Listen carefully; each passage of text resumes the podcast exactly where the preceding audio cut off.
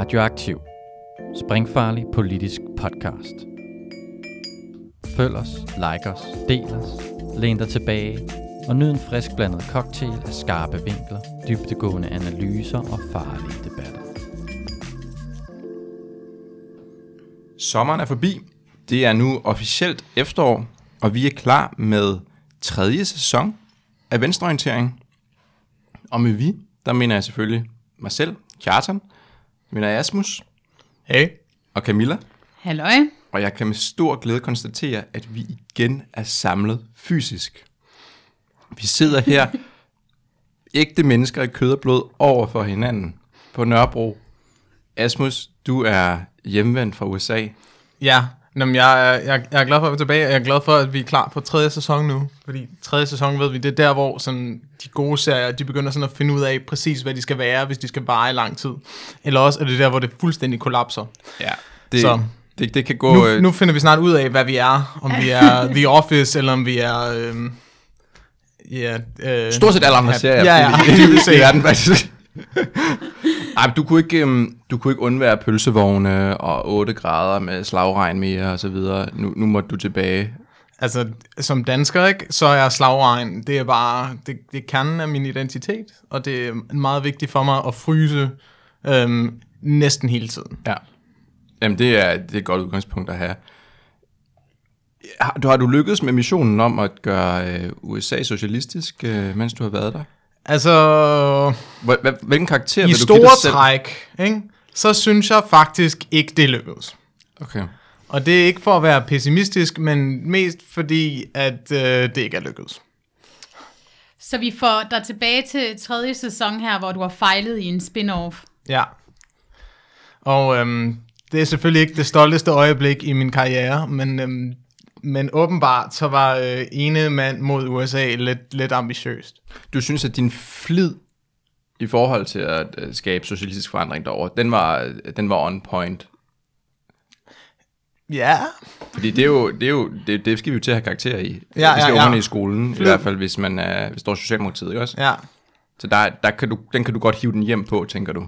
Altså, jeg synes, jeg har scoret øh, gode karakterer i øh, A-cap-point, og jeg har scoret relativt fint i retstævning. Fedt. Ja, men så har, du, øh, så har du fået noget ud af at være afsted, og vi har fået noget ud af, at øh, du er vendt tilbage. Det er dejligt at se dig. Øhm, ser jeg på begge vores vegne. Jeg tænker, du er enig, Camilla. Det Jamen, er, i lige måde. det er også dejligt her. at se dig i virkeligheden. Jamen, i lige måde. I lige måde. Det er det. Det er også dejligt, at I øh, lytter med derude. Øhm, vi er glade for, at øh, der er sådan en, en relativt stor skare folk, som der tuner ind. Det håber vi også, at I vil gøre her med, med tredje sæson.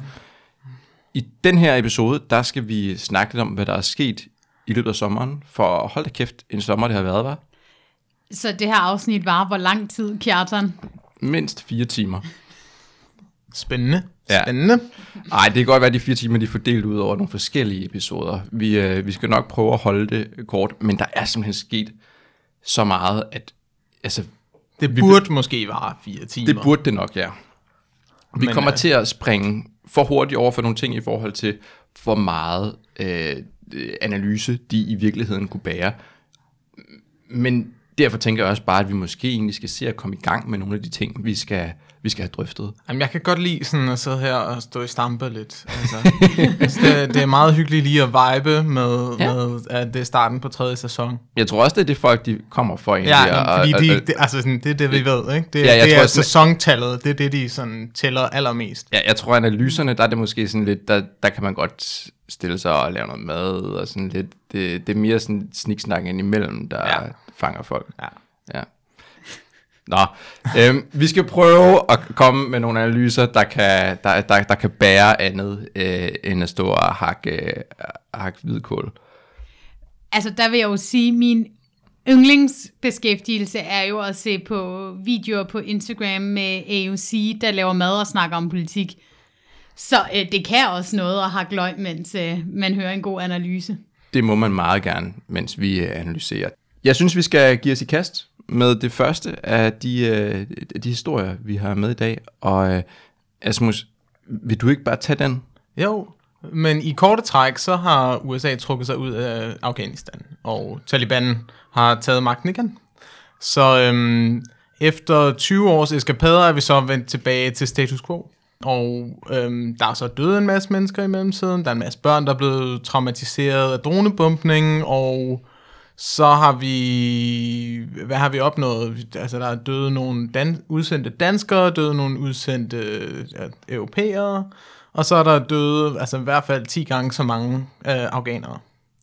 Um, og så har øh, talibanerne samlet en ny koalition af lokale støtter, og en ny koalition af øhm, simpelthen landsbyer og områder, der ikke vil være underlagt amerikanerne længere, og har simpelthen smidt øh, amerikanerne ud.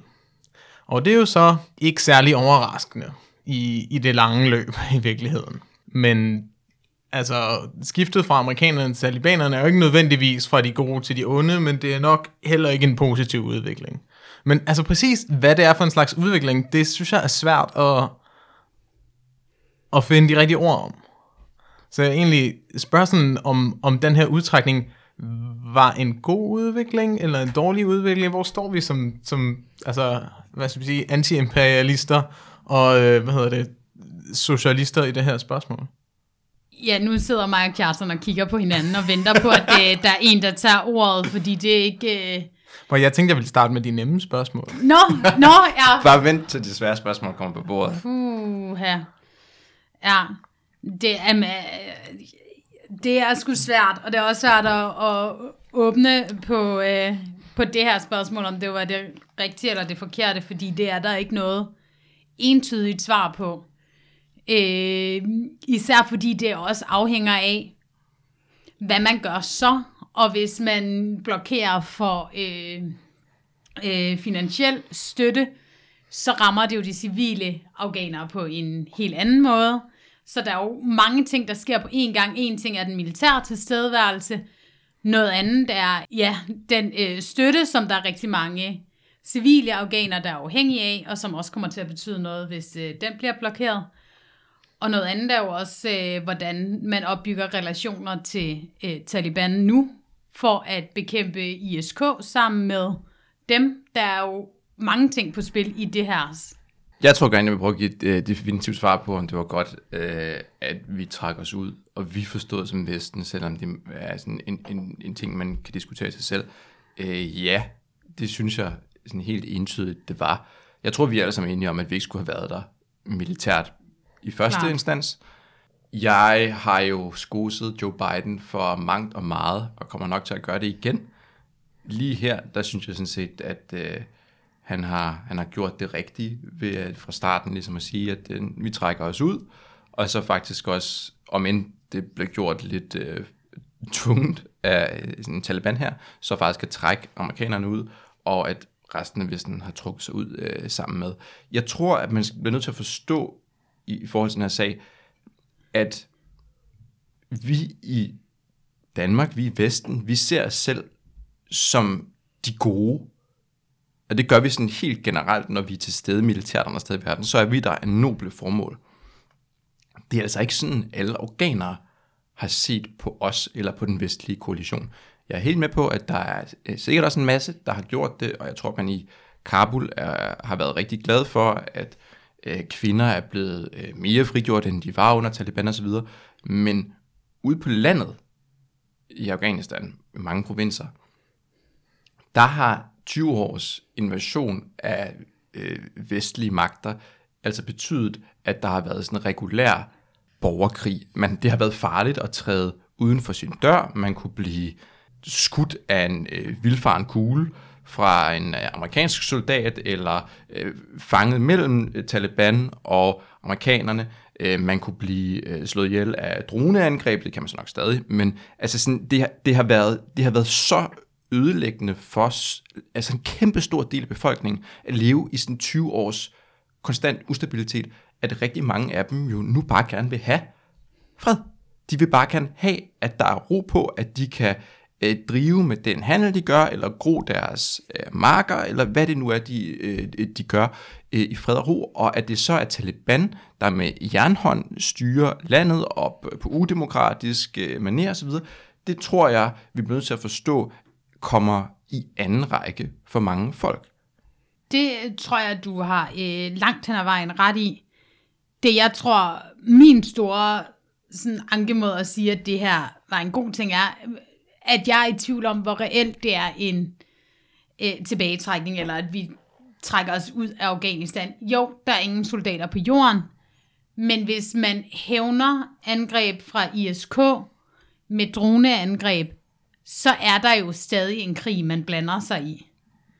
Og hvis man fører en økonomisk krig i stedet for med de civile som ofre, så fører man stadig krig.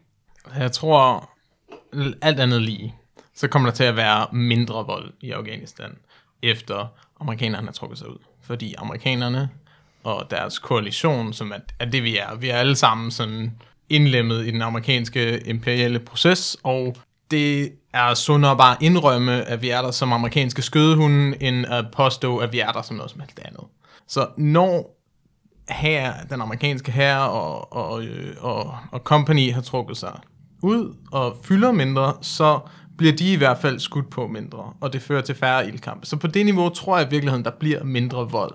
I hvert fald i den lige fremme militære øh, forstand.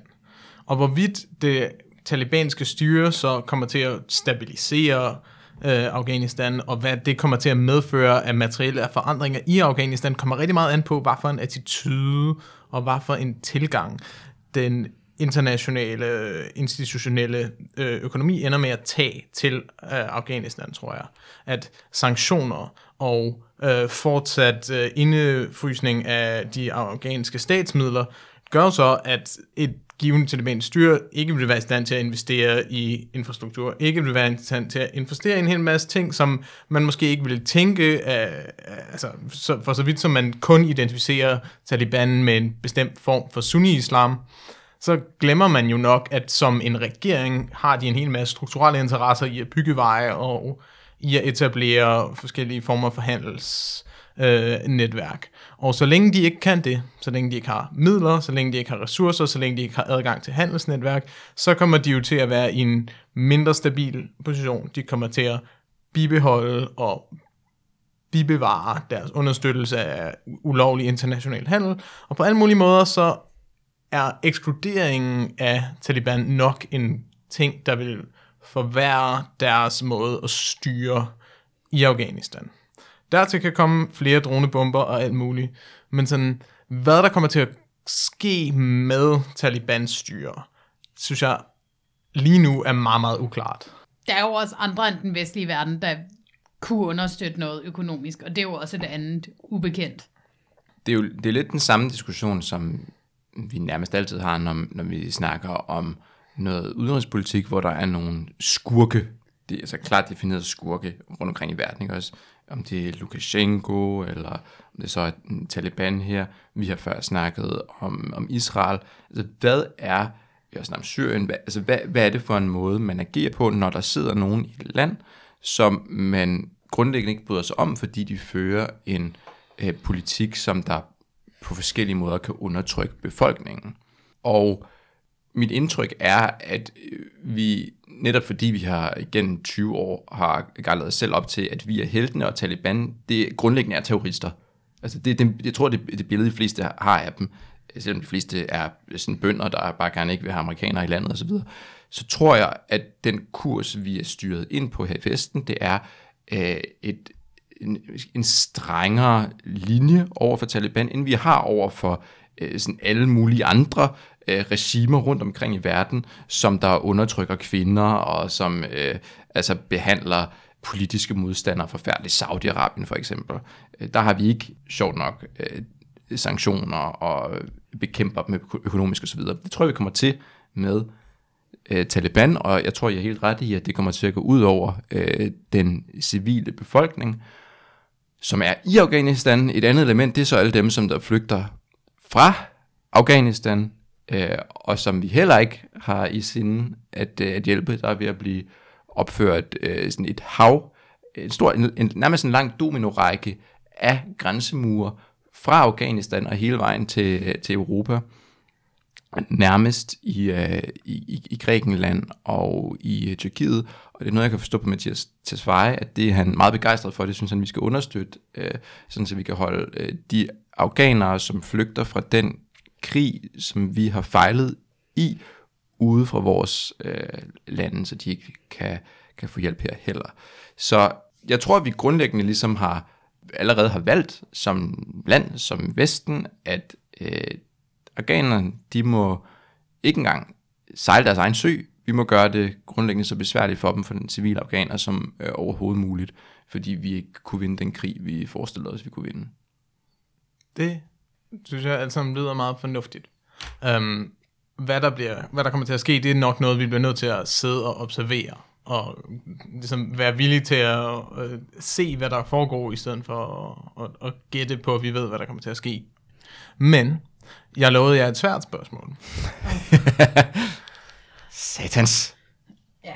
Og jeg tror, at det svære spørgsmål, og det, det der altså, er, er kompliceret at forholde os til, især fra sådan et venstrefløjs ideologisk synspunkt, det er at spørge sig selv, om det her, det er dekolonialisering. Forstået på den måde, at vi spørger os selv, hvad kommer der til at ske, hvis vi gennemfører dekolonialisering, og vi gennemfører, at folk og, og lokale politiske bevægelser kan indføre den form for politik, de gerne vil føre. Og hvad er det for en attitude, vi kan stå tilbage med? Kan vi stå tilbage i sådan en, en, en komfortabel accept af, at folk vælger selv? Øh, og, og hvordan skal vi så forholde os til dekolonialisering, hvis det ser sådan her ud? Jeg tror, jeg vil starte med øh, at øh, tage den nemme vinkel på det spørgsmål, og sige, at det slet ikke er dekolonisering. Øh, og vende tilbage til det, du også øh, nævnte før, Camilla, at øh, det, at vi trækker os militært ud af Afghanistan, ikke betyder, at vi trækker os indflydelsesmæssigt fra Vesten ud af Afghanistan. Vi har allerede set droneangreb, som du også nævnte, Camilla, som der har slået civile ihjel, så kan man jo igen overveje, hvordan, hvilken betydning det måske har for de øh, lokale, um, at vi bliver ved med at slå dem ihjel. Og jeg vil ved med, at der også på den ene eller den anden måde er, er amerikanske, jeg ved ikke, om man skal kalde dem styrker, men der er amerikansk styret militære kapaciteter på jorden i Afghanistan, der kommer til at være altså, vi, vi, vi kender amerikanerne. Altså, der er, altså, de, de, de forlader ikke bare et land, hvor de har interesser. Altså, det kommer på den ene eller den anden måde, kommer de til at, at øh, fortsætte med at lægge øh, deres klamme imperialistiske hånd på det her land, og dermed så, så synes jeg slet ikke, vi kan snakke om sådan dekolonialisering endnu. Altså CNN har lige bragt en historie om, at Afghanistan har verdens største øh, forekomst af lithium, som jo er nødvendigt til at skabe batterier til øh, den grønne omstilling, så vi kommer i mål med den.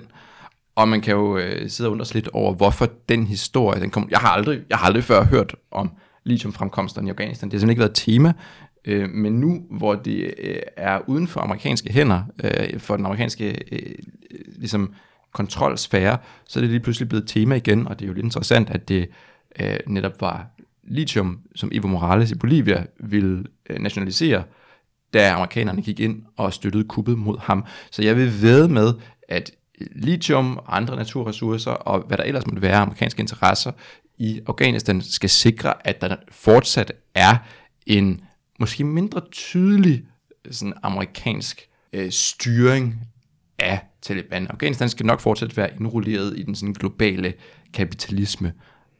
Men med det sagt, så er jeg enig, at vi sagtens kan diskutere ud fra den præmis om, at det her, det måske er, hvad der sker, hvis man accepterer, at folk de selv får lov til at bestemme i tidligere koloniserede lande, hvad det er for nogle regeringsformer, øhm, der skal være. Og at det at præsentere os med et, en udfordring på venstrefløjen i forhold til, hvordan vi, vi enten accepterer det, eller bekæmper det. Ja, giver du den videre til mig med jeg, jeg, jeg, jeg, jeg kunne godt mærke, at det ikke var sådan en helt, øh, helt færre måde at give den videre på. altså, det vil være øh, uærligt at, at, at sidde og påstå, at vi har sådan et, et, øh, et endeligt, eller hvis bare sådan tilnærmelsesvis godt svar på, hvordan man håndterer det. Men uanset hvor kedeligt det må lyde, så altså, har vi jo på venstrefløjen en tradition med, at vi rundt omkring i verden, altså som progressive som solidariske prøver at støtte de fraktioner i lande, som der deler vores idéer. Og det kan man jo godt gøre på måder, som ikke er øh, militære.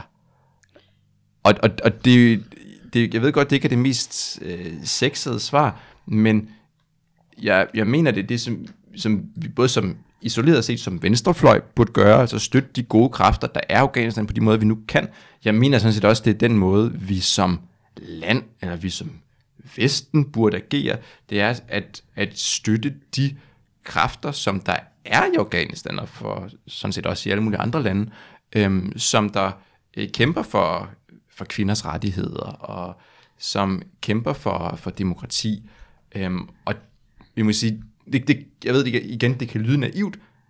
Vi har nærmest bare ikke rigtig prøvet at gøre det sådan organiseret sådan fra vestlig side. Vel? Det, det er med, med jernnæven, vi, vi, vi, vi typisk er, er, er gået ind i, i andre lande. Så jeg tror, det, det er det, der vil være mit sådan, første uh, umiddelbare bud på en måde at gribe det her på. Ja, altså jeg er ikke sikker på, at jeg helt sådan føler mig beroliget af dit svar der, Kjartan.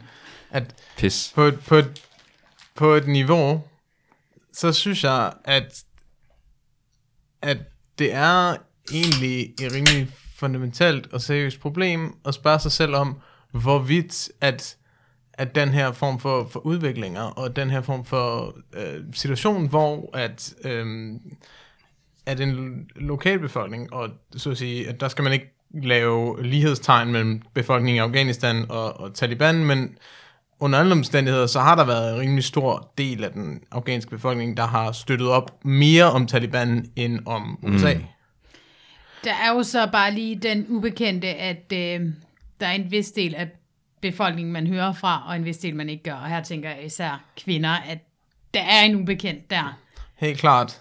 Jeg tror bare, at det ikke for at underkende vigtigheden af at støtte og hjælpe kvinder i Afghanistan, for så vidt som de gerne vil have det, at det er en lille smule simpelt, og måske også en smule uoverbevisende, at sige, at, at, så at, sige, at forestille sig, at, at afghanske kvinder leder efter de samme ting, som en venstre, som venstrefløjs mennesker i Europa forestiller sig, at de leder efter. Det tror jeg egentlig heller ikke var mit ærne. Det Nej. var mere mit ærne at sige, at der er, det er også nogle bestemte stemmer, vi hører, som repræsenterer befolkningen i Afghanistan. Og det er både nogle bestemte stemmer, vi hører øh, gennem Taliban og gennem deres kanaler, øh, men også som bliver udvalgt til øh, DR-dokumentarer, øh, horisontafsnit og, og andre portrætter. Så der er en vis ubekendt med, hvad vil den brede civilbefolkning, anden end at have ro, måske. Men, men for lige at vende tilbage til dit spørgsmål om dekolonialisering, så, så er den store humle jo, at, at en ting er at være imod en intervention og være imod imperialistisk politik. Noget andet er at overveje, hvordan man sætter en stopper for det, uden at det øh, medfører yderligere øh, armod og yderligere øh, øh, destruktion af menneskeliv og af generationers muligheder.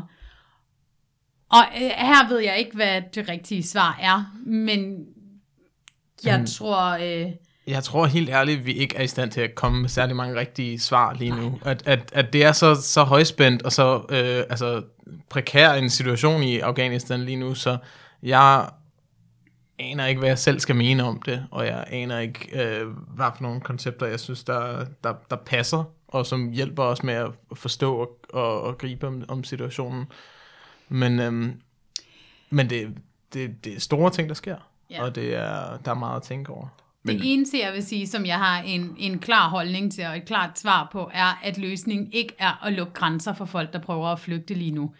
Det er, øh, det vil jeg godt sige, det er kategorisk forkert. Fair nok. Jeg vil sige, der er en anden ting, som der også er kategorisk forkert, en anden holdning her, der er øh, grundlæggende redselsfuld. Det var den, som øh, Michael Åstrup Jensen, som er udenrigsordfører for Venstre, han kom med øh, i en DR-artikel, og øh, nu citerer jeg, han sagde der. Lad os nu lige være totalt ærlige. Jeg vil jo gerne have en borgerkrig. jeg vil jo ikke have, at Taliban-regimet bliver ved magten. Det er øh, den nye definition i ordbogen på privilegieblindhed. Ja, det, det er i hvert fald en, en det, det kunne man kalde det. Altså, Helt klart, det kunne man kalde du det. fandme... Jeg tror også, man kunne kalde det andre ting. Ja, det kunne man. Men jeg, jeg tror ikke helt, man måske har et begreb om, hvad borgerkrig er, hvis man kan håbe på borgerkrig. Men det er jo den...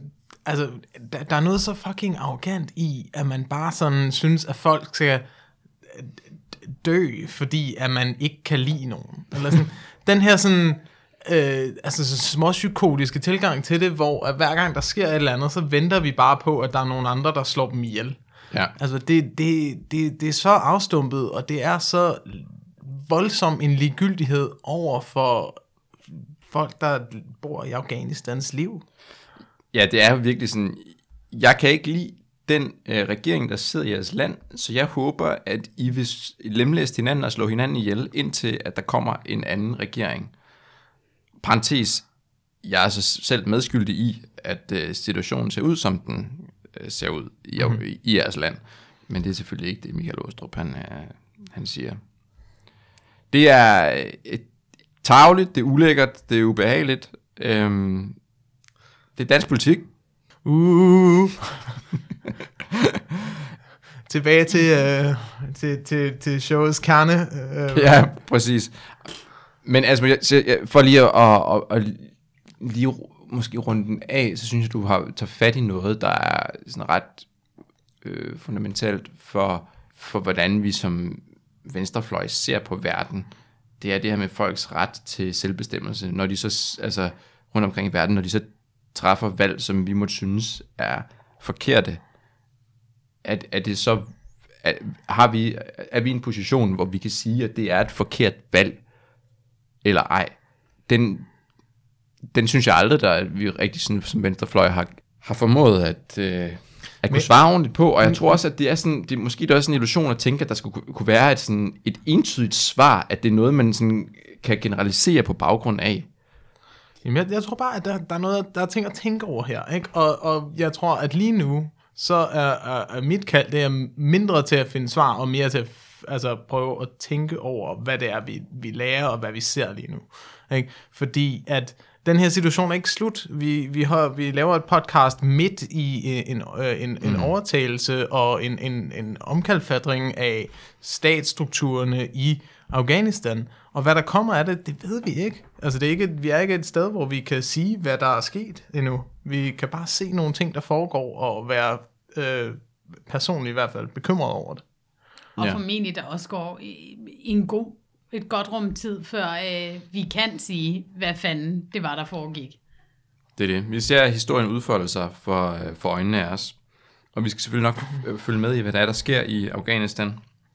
Måske vi en, i, vi en, dag, en dag kommer med nogle, øh, nogle endnu bedre bud på, øh, hvordan vi skal gribe om den her problematik, vi har snakket om.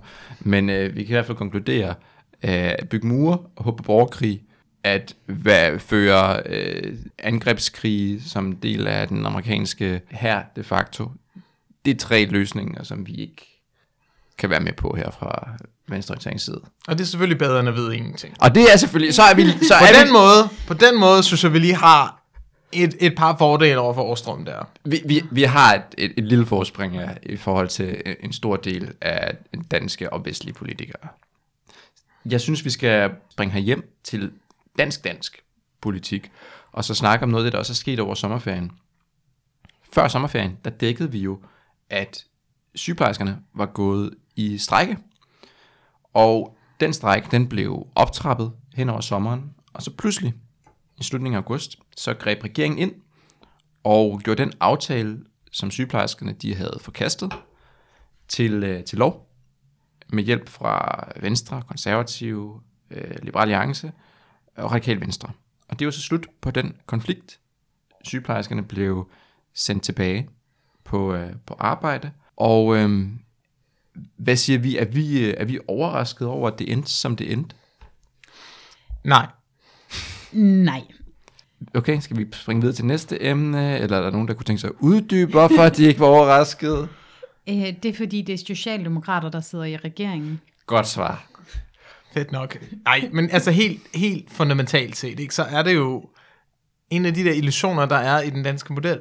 Ikke? Hvor man forestiller sig, at man har sådan to parter, der forhandler, og ligesom har pressionsmidler over for hinanden. Og det store problem er, at når man forhandler med staten, så har man meget, meget få pressionsmidler. Du har rigtig dårligt kort på hånden. Fordi at, at problemet er, at staten ligesom ikke går konkurs, hvis ikke arbejderne kommer på arbejde. Vel? Eller sådan, du ved, det, de, skal ikke, de skal ikke sælge så og så mange øh, altså bækkenbundsoperationer hver uge. Vel? Altså, det er ikke det er ikke det, der foregår med en stat. Den, den er stabil, og den har militærmagten. Så spørgsmålet er bare sådan, hvad du kan overtale staten til, og hvor meget pression og sympati du kan mobilisere til at gøre en demokratisk øh, valgt politiker i tvivl om sin egen position. Og i tvivl om, hvorvidt det er politisk til deres egen fordel, og øh, altså trampe på øh, forhandlingsreglerne. Og der har den socialdemokratiske regering så besluttet, at det var, lidt, det var mere besværligt, at øh, sygeplejerskerne strækkede, end det ville være at dybest set skide højt og flot på øh, den danske model, som vi nu kalder det. Ja, det er meget præcist formuleret, og så øh, for lige at bygge oven på det, så er det jo også øh, socialdemokratisk politik i nødskal, at man kan finde penge til at kompensere øh, maskuliniseret ar- privat arbejde, når man skal øh, udbetale penge til minkfarmere. Men der er ikke råd til, at sygeplejersker kan få en anstændig løn. Men man vil som statsminister meget gerne troppe op på sygehusene, og så stå i sygeplejerske uniform sammen med sygeplejerskerne og snakke om, hvor hårdt det, de har det, og hvor hurtigt de skal løbe osv. Og på det niveau har hun jo ret. De har det meget hårdt, og skal løbe meget hurtigt. At det synes en smule sådan næsten foragtfuldt at dukke op og sådan spille, at man har sympati for dem, og så den måde sådan håne deres forsøg på at forhandle, det, øh, det behøver vi næsten ikke engang bruge kræfter på. Det er så åbenlyst, er det ikke? Altså, Jo, det Der er er jo det. flere ting, der viser, at Socialdemokraterne bare har foragt for mennesker, der udfører et vigtigt stykke arbejde. Men det er lidt, jeg har set nogen forklare det som, at øh, den socialdemokratiske regering, de fører øh, det, øh, man kunne kalde intentionens politik. At alt handler om at vise en retning eller en intention. De konkrete, sådan, materielle øh, forandringer er mindre vigtigt. Det er Altså, vigtigt det er at jo- vise, det- at man, at, man, at man er arbejder og spiser øh, sådan makrelmadder, og at man forstår øh, sygeplejerskerne og står på deres side, end rent faktisk at føre politik, der kunne ændre noget i den retning, som sygeplejerskerne har brug for. Og det synes jeg egentlig er- er en meget præcis sådan, analyse, at det er sådan, alt er reduceret til sådan intentioner og gestusser øh, for den her regering. Altså, jeg er enig i, at tingene er reduceret til intentioner og gestusser. Eller, altså, jeg tvivler på intentionerne. Det er i hvert fald reduceret til gestusser. Um, Og løgner om intentioner. ja, jo, men det er jo netop. Altså, det, det er ikke? sådan en Altså, sådan, liv, liv, liv. Ah, nu ændrede jeg mening, nu blev det upraktisk. jamen, det er jo netop det, det er sådan, den der idé om, at, man, at, at når politikere siger noget, så er det en eller anden slags indikation for deres intention. Er jo en måde at, at, at simpelthen stikke sig selv blå i øjnene på. Ja. Ikke? At, at hvad deres intention er, det aner du ikke på baggrund af, hvad de har sagt til dig. De har ikke givet dig nogen indikation om det. Det eneste, de har gjort, det er, at de har sagt ting, der har været politisk nyttige for dem. Men jeg tror, det er kernen netop, at de, at de overbeviser folk om, at der er en intention i den her retning. Men det er en arbejderæstetik, som er i sin substans arbejderfjendtlig. Helt klart, jeg er helt enig. Ja, og som taler ind i den der borgerlige nødvendighedens politik, og som startede for alvor i 90'erne, men det er jo det argument, der er ført videre, at det kan ikke lade sig gøre at give sygeplejerskerne en lønforhøjelse, fordi så skal vi give alle andre et Det, hvis, hvis, lønloft. hvis vi bliver nødt til at give sygeplejersken en retfærdig løn, så bliver vi nødt til at give alle en retfærdig løn, og sikke en katastrofe det vil være. Jamen ikke bare det, altså så skulle alle have et lønløft, også dem, der er øh, for væsentligt mere i løn end sygeplejerskerne. Det er jo ikke fordi, at hvis du giver sygeplejerskerne et lønløft, så skal du også give overlægerne et lønløft. Nej, det er jo det- ikke sådan, systemet fungerer. Nej, det ved de jo godt. Det ved alle jo godt. Man har ikke lyst til at finde, øh, altså åbne den kasse, der ændrer noget sådan reelt materielt for de mennesker, man gerne vil påstå, man står på samme side som. Og så er det jo, vi ender, hvor vi nu er endt. Men, men det, jeg tænkte, jeg også ville spørge om, det var, om det så egentlig var det hele værd for sygeplejerskerne. Altså man har fået den lille lønstigning, som der lå i den her forkastede aftale. Så vi har fået en, en ny ligelønskommission, selvom der har været en ligelønskommission, der skal belyse, om, om kvinder de får mindre i løn end, end mænd for, for samme arbejde. Konklusionen kan jeg godt sige, det er, vil være, det gør de.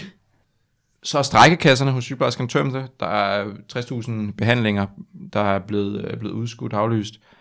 Var det det værd? Altså, hvad har de fået ud af det? De har ikke rigtig fået noget ud af det. Og de har brugt en masse penge på det. Jeg har svært ved at se, hvordan man kan sige, at det har været det værd. Det har vel været forfejlet taktik.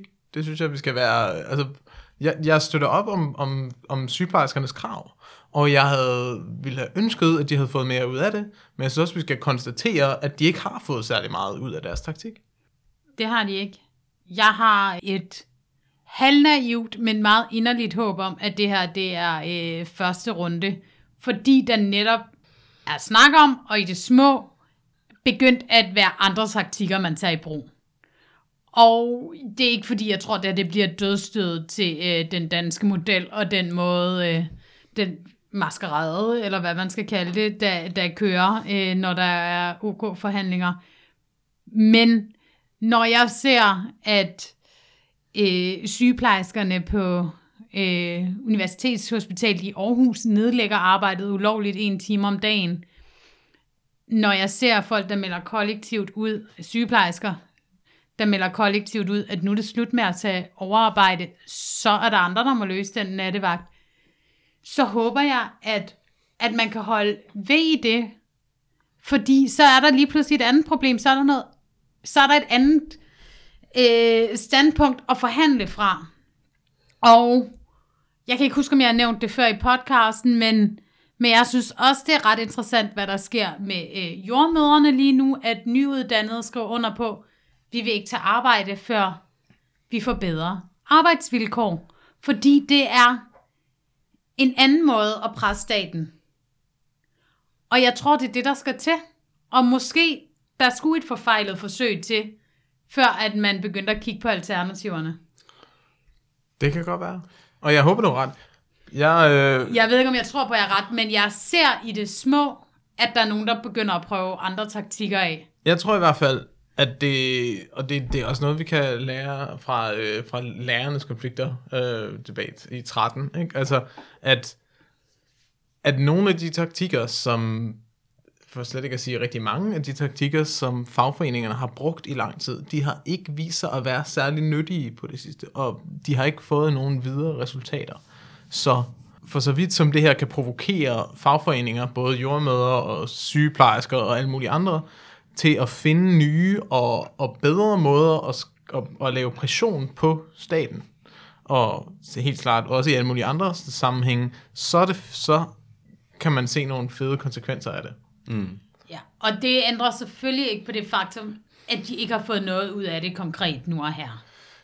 Nej, jeg tror også, det, at det er min konklusion, at det sådan på kort sigt, altså nu, nu og her, nej, så har man selvfølgelig ikke fået noget ud af det, men hvis man skal, det, jeg, jeg ved godt, det er måske lidt farligt, øh, men hvis vi prøver at trække en, øh, en, en lille parallel til den diskussion, vi havde om øh, Afghanistan lige før, Du, du, du. du, du, du, du, du.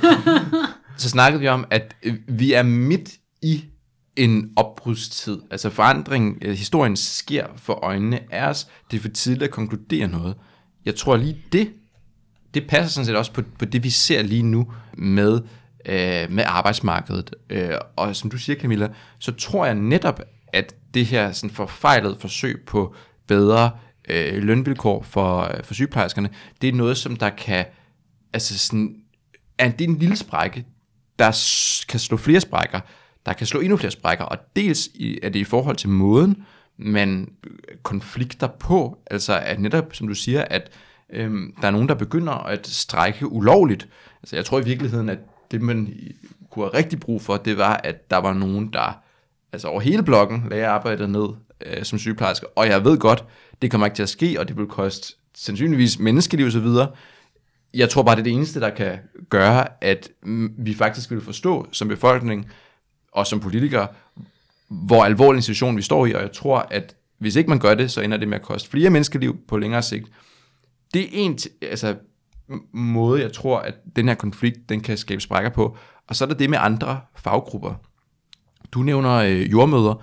Der er rigtig mange forskellige faggrupper, øh, som der er underbetalte, og som løber rigtig, rigtig stærkt. Og det er alt fra pædagoger til, det er vores, øh, til renovationsmedarbejdere, det er altså sådan øh, gadefejre, det er, altså, det er lærere, det er hele vejen rundt. Og hvis de kan finde en lille smule inspiration i det her, og tænke, Ej, nu kan det sætte med være nok, så tror jeg, at vi, vi, vi, vi har øh, med noget, noget rigtig stort at gøre her, som der kan, kan springe i luften på en rigtig god måde. Jeg håber det.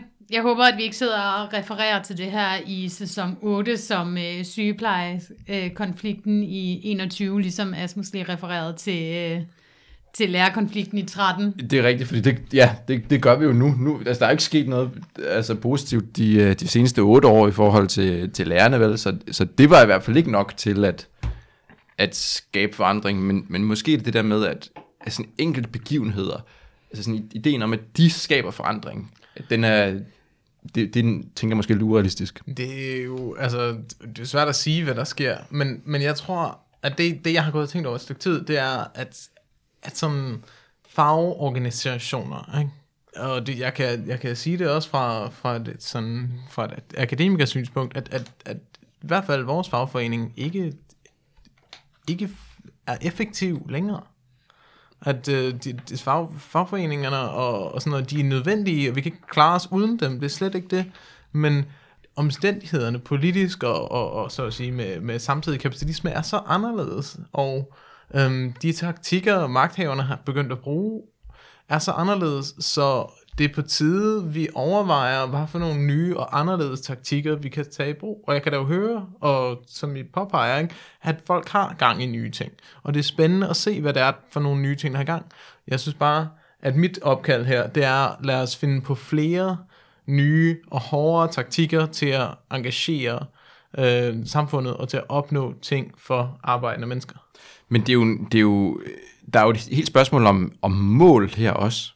Fordi, som du siger, altså, samfundet har, har sjovt nok udviklet sig de seneste 100 år, mm. og der er en øh, stor gruppe af mennesker, som der hele, tilhører en middelklasse, som ikke, ikke eksisterede for 100 år siden. Så den faglige kamp har, har ændret sig markant, og jeg har ikke behov for, at mit fagforbund kæmper for lønstigninger til mig. Det har jeg simpelthen, det har jeg ikke. Og det er udelukkende for mig selv, jeg taler nu det, det er ikke den faglige kamp, jeg ønsker, at mit fagforbund skal tage. Jeg vil rigtig gerne have, at, øh, at, at, at mit faglige forbund tog en kamp for øh, alle mulige andre vilkår, der er for akademikere på arbejdsmarkedet. At der er masser af akademikere, som der er underbetalt, og dem skal man kæmpe for. Der er en prekarisering af akademikerarbejdsmarkedet, det skal man kæmpe for. Og så er der altså store grupper i det her samfund, øh, som der er øh, lavt lønsansatte, øh, og så er der dem, alle dem ude for arbejdsmarkedet. Og dem så jeg i lige så høj grad, at, det, altså, at mit faglige forbund kæmpede for, selvom det ikke er det, de lader til at synes er deres opgave i dag. Men jeg tror også, at hvis de vil opnå noget, så er den her form for solidaritet og alliancebygning, det er noget, vi bliver nødt til at arbejde på. Og vi bliver nødt til at arbejde med, at en, en fagforening ikke rigtig opnår noget alene længere. Nej, det er det.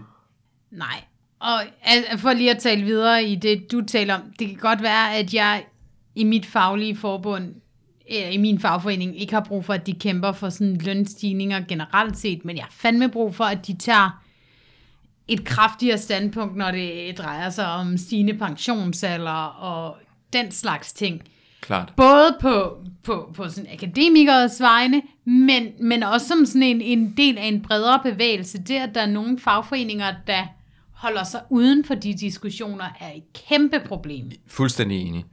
Jo, jo, og det, der er øh, det dele af, af sådan, øh, fagforeningerne, som ligefrem synes, at det er acceptabelt, og at, øh, som der har, har udtalt, at vi skal stoppe med at snakke om, at pensionsalderen skal, som skal stanses, hvor den er og at, øh, at vi bare skal fortsætte med at arbejde længere i, i, i al øh, i, evighed. Det er, jo, det er jo fuldstændig katastrofalt. Det er jo, altså, der kan man tale om en manglende fælles front. Jeg tænker, at vi øh, skal prøve at hoppe videre til det, det sidste sådan rigtige emne, vi har med i dag. Og Camilla, den ved jeg, du øh, godt kunne tænke dig at introducere. Ja, vi skal snakke om noget, jeg egentlig gerne har ville snakke om i lang tid, fordi jeg synes, det berører øh, rigtig mange øh, klasseproblematikker. Jeg synes, det berører nogle konservativ frem for frisind og, og nogle andre ting, øh, som jeg synes er ret vigtige.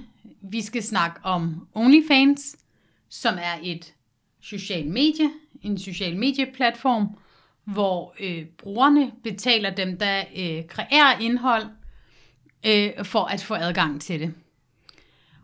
Og det vi helt konkret skal snakke om i dag er, at OnlyFans meldte ud for et par uger siden, at de vil forbyde øh, eksplicit seksuelt indhold fra den 1. oktober. Det har de så siden trukket tilbage efter massiv pres for, fra brugere. Men det øh, går alligevel ind i en bredere diskussion, især fordi vi har set øh, andre platforme lave lignende forbud. Og fordi det taler ind i, øh, i nogle klasseproblematikker, som, som jeg synes, vi er ret dårlige til at tale om på venstrefløjen, fordi det drejer sig om en gruppe mennesker, der lever af sexarbejde, øh, og, og noget som sådan, øh, øh, sådan et borgerlig ordentlighedsideal overhovedet ikke kan operere med. Så det er det, vi skal snakke om.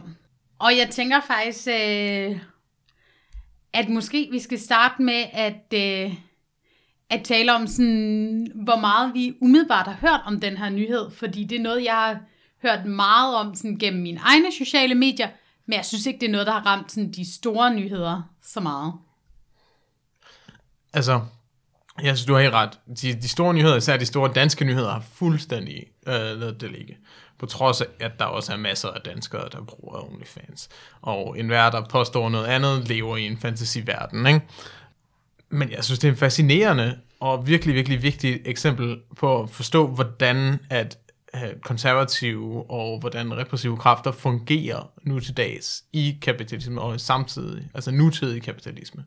Fordi den måde, konservative, øhm, altså sådan nogle helt gammeldags konservative øh, kræfter, som sådan er, er bange for bare lov og bange for alt muligt sådan fuldstændig harmløst noget, ikke? Og sådan har brugt den her sædelighedskritik til at angribe øh, Mastercard og Visa, sådan så de har følt sig nødvendigt gjort, at de skulle lægge pres på OnlyFans for at gøre altså seksuelt indhold øh, forbudt på deres platform, selvom OnlyFans altså simpelthen lever af øh, seksuelt indhold. Der er også andre ting på OnlyFans, men det er jo altså ingenting sammenlignet med deres indtægt fra seksuelt indhold.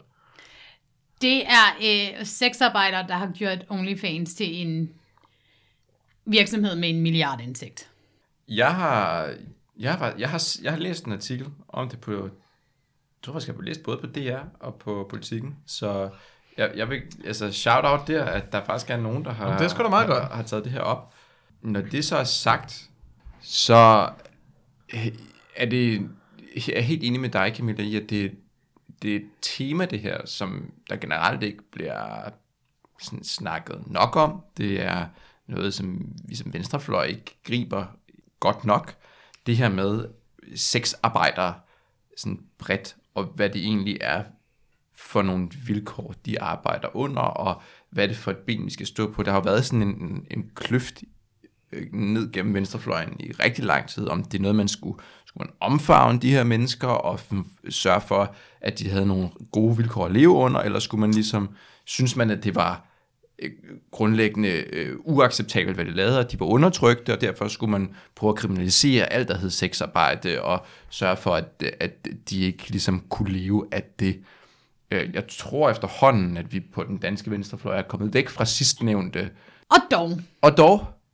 Jeg synes, jeg hører rigtig mange politikere fra venstrefløjen øh, tale om sådan en svensk model, hvor man kriminaliserer købere af sexarbejde, som er mindst lige så problematisk som at kriminalisere det hele, Ja. fordi det er stadig en foragt for mennesker, der laver sexarbejde og lever af det, fordi hvis du kriminaliserer kunder af sexarbejde, uanset hvilken form, nu er sexarbejde en ret bred betegnelse, ja. altså det er jo alt fra øh, pornografisk materiale til at øh, øh, sælge andre seksuelle ydelser. Ja. Øhm, men hvis du begynder at kriminalisere kunderne, så efterlader du sexarbejder med kunder, der er villige til at gøre noget kriminelt. Så på den måde er det en hamrende usolidarisk ja. standpunkt, men som jeg synes, jeg ofte hører ja, politikere... I, mean, I, I stand corrected, det, det giver dig helt ret i. Og, og, og, og parallellen til OnlyFans er selvfølgelig, at OnlyFans jo er en måde, hvorpå man som øh, sexarbejder, som, øh, hvad skal vi sige, content creator af øh, pornografisk materiale, kan øh, tjene til dagen og vejen, uden at man skal presses ud i nogen, altså at være øh, på sets, eller skulle filme med nogen, som man ikke ligesom, hvor man ikke har kontrol over situationen. Og, og, og det er jo så det, man ikke får mulighed for, hvis mm, der ikke er en platform som øh, OnlyFans, eller nogle af de andre platforme, hvor man tidligere har gjort det her. Øh, og OnlyFans som platform tager jo et relativt lille cut af det, sexarbejderne tjener. De tager 20 procent. Det er jo væsentligt mindre, end, end hvis du skulle på et sæt. Så derfor har du også større kontrol over din egen indtjening, og flere penge går direkte til øh, dig som creator. Præcis. Og jeg, jeg synes sådan set, at, der er, at øh, man sagtens kan lave et argument, der hedder, at øh, sexarbejde sådan generelt ikke er det mest ønskværdige for folk at lave. Det, jeg siger ikke, at jeg nødvendigvis er enig i det. Jeg, synes, jeg kan godt se argumentet der, men jeg synes som venstrefløj, at en, en, hver løsning på det må være at adressere de materielle forhold, der gør, at folk de nu arbejder inden for den branche, de gør, uanset om man synes, det er en god idé eller ej. Øh, og, og det samme vil jo så også gøre sig gældende her for, for OnlyFans, at hvis så snart man øh, ikke adresserer sådan roden af problemet, hvis man synes, det er et problem, men ligesom bare slukker for strømmen, så lader man mennesker for alvor i stikken.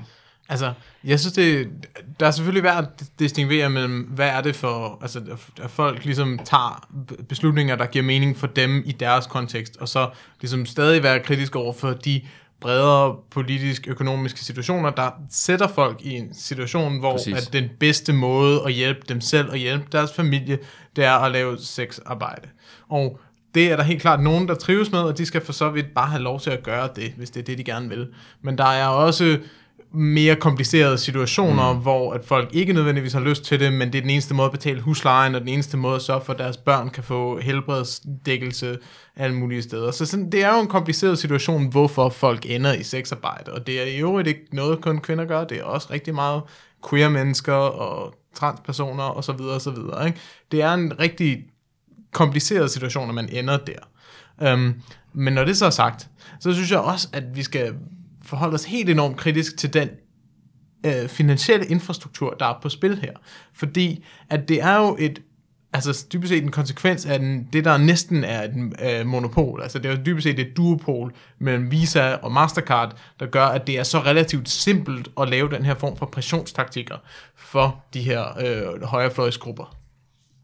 At Visa og Mastercard er ikke neutrale aktører i det her de er medskyldige, og deres monopol, altså for det første en måde, altså dybest set at tjene penge på, bare at være den største fisk i, øh, altså i havnen, men også en måde, hvorpå at magt kan udøves, og som vi kan se med OnlyFans, magt bliver udøvet. Mm. Ja, og på en virkelig, virkelig ubehagelig gruppe. Det er jo netop sådan en, øh, en profit alliance med nogle meget konservative øh, grupperinger, som bruger øh, et virkelig vildt narrativ. Jeg forstår ikke, at vi ikke taler mere om det, øh, om forekomsten af børnepornografisk materiale, om trafficking og om andre ting, til at presse øh, samtykkende voksne mennesker ud af øh, øh, øh, sexarbejde på en bestemt platform. Og det gør jo også, at lige så snart man begynder at forsvare sexarbejders rettigheder, så er vi nødt til at sige, men jeg er imod børneporno, jeg er imod, og det er, tror jeg ikke, der er nogen, der er i tvivl om, det burde man i hvert fald ikke være, men det er fandme et stærkt øh, sådan narrativ, de har fået mm. skabt, som gør det til en virkelig, virkelig svær diskussion at gå ind i. Og problemet er, det kan løses. Risikoen for, at der øh, er mennesker under 18 år på øh, OnlyFans eller andre øh, platforme, findes. Men det er øh, yderligere administrationsomkostninger, der skal til, frem for at fratage andre mennesker deres levegrundlag. Det yeah. vil kræve, at OnlyFans gjorde et stykke arbejde, i stedet for at bare sidde og dybest set være landlord på det her. Ikke? Præcis. Mm. Sige, uh, tak fordi I hjælper os med at vokse, nu er det farvel. Men jeg tror også grundlæggende, at man skal... Altså, det er jo ikke, det er jo ikke gjort i, altså sådan, med, med gode intentioner, den argumentation. Altså, de her uh, konservative hvide mænd, der sidder og presser Visa Mastercard OnlyFans til at uh, slukke for strømmen for, for sexarbejdere, grundlæggende kan de bare ikke, kan de ikke lide fattige mennesker, og de kan ikke lide fattige mennesker, der ernærer sig gennem sexarbejde. Grundlæggende. Det har et, et, moralsk foragt for med, den, øh, med, med, med Bibelen i hånden. Og det jeg tænkte på, da vi øh, snakkede om, at, at vi skulle snakke lidt om OnlyFans i dag, det var, at jeg egentlig synes, at det er et godt eksempel på, hvordan kapitalisme og patriarkatet er ved sammen. Fordi det er noget, man, man tit snakker om, sådan patriarkatet, hvad, hvad er det egentlig for en størrelse, kan man godt komme til at, at, sådan, at tænke lidt, ikke også? Altså, jo, vi ved godt, at kvinder generelt bliver beha- altså behandlet værre end mænd, og bliver betalt mindre osv., men det her, synes jeg, er et rigtig godt eksempel på, at dem, der sidder med magten til at slukke for tusindvis af menneskers sådan, øh, eneste sådan, øh, hvad skal vi sige, livsnave eller øh, levegrundlag, det er øh, nogle, altså det, det er ikke bare sådan, det er ikke en maskine, det fungerer i. Det er ikke bare noget, der følger konjunktur og så videre. Det er en gruppe hvide, konservative, kristne mænd, som har en helt bestemt idé om, hvem det er, der skal behandles hvordan i verden. Det er dem, der sidder og bestemmer, hvem det er, der skal få brød på bordet, øh, helt generelt, og i det her eksempel gennem OnlyFans og dog nogle gange for lige at moderere en lille smule repræsenteret af de kvinder, de er gift med. Øh, Sandt. Swerves er noget af det mest uhyggelige, der findes, men de står fandme stærkt. Og Swerve er sex worker exclusive radical feminist. Som ikke er særlig mundret at sige, så derfor Swerves. Swerves er, er lidt bedre. Men ja, det er øh, stadig nogle øh, skal sige, øh, rædselsfulde holdninger, som der ja, ja, ge- men gemmer sådan, sig bag øh, det sådan en, en, en, Kort en sagt, konservat... ja. Sådan samtlige øh, tv-værter på Fox News, ikke? Altså sådan, mm. det er det, en swerve er. Altså, øh, Men de er ikke så radical feminist. De er måske bare sexworkere. De er mere swerve end swerve. swerve om de radikale i deres øh, måde at ekskludere... Øh, det er også øh, en slags radikale så de swerve. Ja, ja. Og, og det er jo, altså grunden de til, måske det hedder, swerve, det er... de er det er jo sex fordi, det er exclusive. under disguise af at være feminister, eller at ville nogle andre mennesker det godt. Altså, ja, jeg er enig, men det, det er bare en, et, en interessant og interessant øh, sårbarhed, der ligger i forsøget og arbejdet, øh, man, man, man gør på venstrefløjen lige nu med, med identitetspolitik, det er, at de her retorikker og de her måder at tale på, det er noget, der er super nemt at stjæle. Og som højrefløjen har været helt enormt villige til, og langt hen ad vejen foruroligende gode til, at, at altså man våbenliggøre mod os. Og det ved jeg ikke, om jeg har en løsning på, men det er noget, vi skal være opmærksom på. Og ja, det er noget, der det simpelthen jo... provokerer os til at være nødt til at lave dybere og skarpere analyser af, hvad folk siger, end at forholde sig til. Og det er jo øh, derfor, vi har brug for at snakke om det her. Det er fordi, vi skal blive mere provokeret af, at vi som venstrefløjspersoner hele tiden bliver skudt i skoene, at vi taler identitetspolitik. Der er fandme nogen på den anden fløj, der øh, fører klassepolitik forklædt som identitetspolitik hele fucking tiden, og har gjort det i mange år, og som er hammerne gode til det. Helt klart. Jeg har ikke, øh, jeg har virkelig ikke så meget at tilføje. Jeg synes, at øh, vi kommer rundt om nogle gode ting øh, her med, med OnlyFans, og, og jeg er glad for, at der ikke er blevet øh, slukket for strømmen for Nej. Og så vil jeg sige, på... fremadrettet, så skal vi ikke øh, forsøge at redde sexarbejdere. Vi skal støtte op om den. Vi skal også sørge for, at de kan få fagforeninger. Det har de jo heller ikke ret til i Danmark. Klar. Altså, det er et lovligt erhverv, der ikke har ret til at fagligt ja. organisere sig. Så der er en kamp, vi skal tage, hvis, øh, hvis vi for alvor mener, at vi er solidariske med arbejdende mennesker. Sex workers of the world unite. Sammen med alle os andre. Ja, ja. Ja. Ja, ja, ja. Så Det er solidaritet, det her, Det ikke? der lektion fra, fra tidligere videre. Ja. Det var, øhm, det var sådan de, øh, de tre hovedting, vi havde med i dag. Jeg, jeg, jeg tænkte, at vi også lige skulle vende ganske kort et par af de andre ting, der er sket øh, hen over sommeren. Blandt andet så er Nasser Carter blevet ekskluderet fra Konservative Folkeparti. Så der har simpelthen været en god nyhed den her sommer. Der, der har faktisk været en god nyhed. Altså, jeg går jo hardcore ind på, hver gang man snakker Nasser Carter, at øh, blive anklaget for en jury, fordi jeg tænker, han er krigsklar, og han er øh, dømt ude alle steder, så man kan kun vinde den sag. Ja, det kan godt være. Jeg ved ikke, om han er sådan en, der også øh, søger på sit navn alle steder, øh, ligesom sådan Brian Mørk gør øh, på, på, på internettet. Men jeg er ret sikker på, at hvis, man, øh, hvis han hører, at man siger noget, noget grimt om ham, så er Nasser Carter også klar til at lægge, øh, lægge sag an. Det Så, er han øh, sikkert, men øh, Du, du, altså, du, har en, jeg, du har en åben mikrofon her, hvor du kan nå at sige noget potentielt øh, injurierende, potentielt sandt, om øh, Nasser Carter, hvis du gerne vil det. altså, jeg vil sige, det her, det viser dig, at der er en lille smule, ret, en, en, en fli af retfærdighed tilbage i verden, at øh, hvis du er et ubehageligt menneske i 20 år og øh, fører magtkampe, misbruger mennesker, mobber mennesker, truer mennesker, på et eller andet tidspunkt, så rammer det dig i røven, og så er du dømt ude. Selv af de konservative. Ja, selv at, at de konservative, jeg tror da ikke, det var med deres gode vilje, men det var... Men det siger også noget, hvor slemt det er, når Ja. selv de konservative er nået til det punkt, hvor sådan, Ej, det kan du sgu ikke være med. Ej, okay. Ej, men oven i det, så kommer jo, at øh, Pernille Vermund jo sagde, at hun kunne heller ikke se for sig, at Nasser Carter kunne være med i Nye Borgerlige. Så har du, altså, så er du kun stram kurs tilbage. Ja. Aha. Ja. Og sådan, ja, men der, der, der, der tror jeg ikke, Rasmus er, er inklusiv nok. Altså, jeg Nej, jeg tror, tror, der er noget med han har farve også sin egen måske- øh, øh, sager øh, kørende lige nu. ja. Det er rigtigt, øh, Rasmus Paludan, han har, øh, han er, er, kommet til, jeg ved ikke, om det er det rigtige ord, han har snakket med meget unge drenge om øh, meget seksuelt øh, eksplicite ting på, på Discord. Øh, og jeg, jeg tror i virkeligheden ikke, der er nogen af os, der er sådan rigtig er, er overrasket.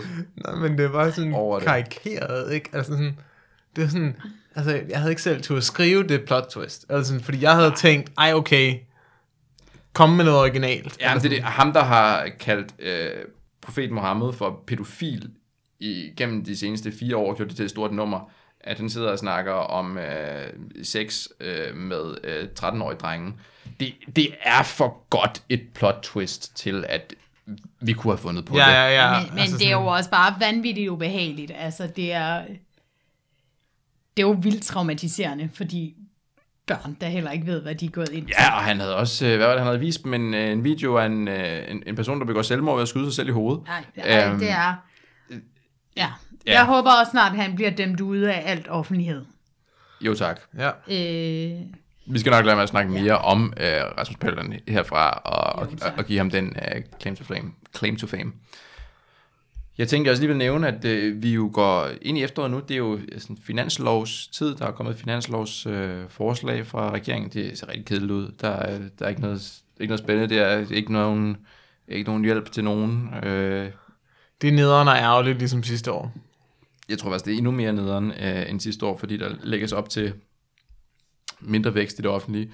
Øhm, så har der været en regeringskonference om fremtidens Danmark, hvor vores, øh, vores statsminister, Mette Frederiksen, har har samlet sådan hele den danske sådan, øh, erhvervstop og fagbevægelse for at og ligesom øh, tænker at tegne de, de, de, de begynder at tegne de lange linjer for, hvad det er, hendes sådan, øh, så den socialdemokratisk- socialdemokratiske erhvervsklub med venner, eller hvad? Ja, det været sådan en udvidet socialdemokratisk erhvervsklub. Jeg kan ikke, jeg kan ikke, jeg kan ikke love, at Henrik Sass ikke har gået rundt med sådan en hat ru- rundt omkring i hjørnet og har, har, har bedt om, øh, om donationer. Øhm, men der, der var en, en, en lille del af hendes tale der. Hun lød jo som om, at der var nogen, der havde givet hende øh, amfetamin, før hun stillede sig op. Det, tempoet på den tale, det var i mindst dobbelt hastighed. Men der var et lille, et lille punkt i, i den tale, som jeg godt kunne tænke mig at, at, at læse op for jer. For jeg synes, det var så... Måske ja, frygtindgydende er det rigtige. Øh, er det Men rigtige sådan er ord. der mange ting med Metolini, hvor hun ligesom rammer, rammer sådan en slags, øh, altså sådan fascistisk grundtone, hvor det eneste, man sidder tilbage med, det er sådan en, en, en, en sådan ondt i maven. Ja, og det øh, tror jeg faktisk er meget præcist for lige den her øh, del af talen. Fordi op til, til den her konference, var der blevet lavet sådan en publikation, hvor der var en masse sådan, øh, spørgsmål, og så blev ligesom tegnet nogle linjer for øh, 10 fremskridt, som Danmark øh, gerne skal opnå de 10? næste, de næste 10 år. Det er alligevel, Det er mange fremskridt. ja. Um, og et af de her fremskridt, det er, at Danmark skal være flittigere. Og nu uh, læser jeg højt for talen. Vi skal arbejde. Flere skal arbejde, og gerne mere. Vi skal se arbejde som meget mere end økonomi og forsørgelse. Måske sågar blæse til en ny værdikamp. At gå på arbejde og tjene sine egne penge skal være et omdrejningspunkt for vores samfund. For kommende reformer for vores kultur. Vi har bygget Danmark på arbejde, på at sætte en ære i arbejde, værdighed, selvstændighed, fællesskab. Vi må aldrig opgive mennesker, forvente for lidt og stille for få krav. Om du hørte det fra Mette, arbejde gør dig fri. Ja, men det, det er, altså, jeg, jeg, jeg, Ja, ja. jeg, jeg er med på de øh, sådan, historiske konstellationer, og, og, og der er selvfølgelig ikke nogen sammenligning der øh, øh, sådan, øh, reelt, men det, det, er jo, det er jo budskabet, at arbejde er kernen af det at være et menneske. Og øh, altså, Hvis du ikke kan arbejde, så er du ikke et menneske. nej, og det passer jo meget godt med måden, man behandler øh, arbejdsløs på i det her samfund, blandt andet på grund af Mette Frederiksens egne reformer øh, som beskæftigelsesminister. Fuck. Men det er, jo, det, er jo, det er jo vanvittigt dystopisk, ikke også? Fordi det er jo igen, alt det, der ikke bliver fortalt her, det er jo, at du arbejder jo for, at du ikke, at du selv kan få brød på bordet, eller for, at du kan være med til at skabe noget. Du arbejder jo for, at der er nogen, der kan profitere på dit arbejde. Nogen, som ikke løfter en finger. Og lad os huske, at det tjener kapitalistiske interesser at gøre det mere nederen at være arbejdsløs. Jo sværere det er at være arbejdsløs, jo mere tilbøjelige bliver folk til at tage et arbejde, de ellers ikke vil have, og jo mere villige bliver de til at tage et job, der ikke betaler dem ordentligt. Og lad os også lige øh, påpege, at det her sker i en kontekst, hvor et af regeringens støttepartier har foreslået at sænke dimittentsatsen for dagpenge Yes. betydeligt. Fordi det vil jo motivere folk til at tage et arbejde. Men alle ved, at hvis det er svært at betale huslejen, så er det nemmere at få et arbejde som nyuddannet og ung. Ja. Det, Men øhm, sagen er, at du skal være villig til at arbejde farligere, længere og for dårligere løn. Og det er jo så super. Ja, og det interessante er jo, at det her det sker jo samtidig med, at øh, hele erhvervslivet øh, skriger op omkring, at der er mangel på arbejdskraft. Altså, de mangler alt fra øh, servitører til rengøringspersonale til hotelpersonale. Og det er altid, altså det, det sker jo jævnligt det her, at vi hører den her klagesang. Og der er, altså, der er aldrig nogen journalister, der lige spørger sådan, har I prøvet at hæve lønnen? Hvis nu der bare var et enkelt middel, man som arbejdsgiver selv kunne tage i brug for at gøre det mere attraktivt for folk til at arbejde, hvad, kunne det ikke være fantastisk? Jamen, det kunne da være fantastisk, men øhm, Og nu siger du et enkelt middel. Der er lønnen, der er arbejdsvilkårene, Du ret. der er sikkerheden, som Asmus lige nævnte. Der er rigtig mange ting, man kan tage fat på, men øh, ja. Men men de vil have, at andre løser deres problemer. selvfølgelig, Fordi det er det, de altid gør. Ja, De vil ikke løse nogen ting selv, og de vil ikke komme med noget selv, men de vil bruge deres magt og deres adgang til magthaverne til at tvinge andre til at gøre ting, de ikke selv vil gøre. Og vores magthavere accepterer præmissen, så det bare skal handle om, at vi skal arbejde mere og længere, og vi skal alle sammen til at, at være stolte over, hvordan vi producerer til vores øh, herremænd. Hvilket vender os tilbage til, hvordan fagforeningen burde tage meget mere militante midler i brug, og være meget mere aggressive og presserende over for vores regering. Helt enig. Word. Den klasseanalyse øh, hjælper vi gerne fagbevægelsen med at lave. Øh, I er også velkommen til at komme herind og diskutere den med os. Bare giv os et, øh, et holder på øh, Twitter Sig til. eller Sig fucking til. Facebook.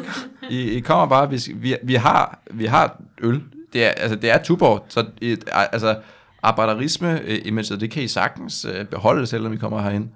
Og Der sidder tror sammen med tre jeg simpelthen akademikere. ikke, du lokker mig nok, hvis de er vant til at sidde og spise kaviar og drikke øh, bobler med øh, Socialdemokraternes spidser bag Ej, der, lukkede der, der, døre. der, må de være villige til lige at være med på den der gestuspolitik, de selv kører. Bare en Klart. lille smule. Ikke? Altså sådan, vi, vi tager gerne øh, billeder og lægger på Instagram, hvor I sidder med altså arbejder og øl. Vi kan også købe noget endnu billigere. Vi kan også godt sørge for, at der er makrelmad på bordet. DP altså, og makralmadder. det, I er altid velkomne, kære fagbevægelse. Jeg tænker, at det var det, vi skulle nå at, at tale om i dag. Det har været en fornøjelse som altid. Øhm, vi håber, det har været fedt at lytte med derude. Vi øh, vender snart tilbage med øh, mere venstreorientering. Indtil da, pas på jer selv Og hinanden. og os. Yes. Hej hej. Åh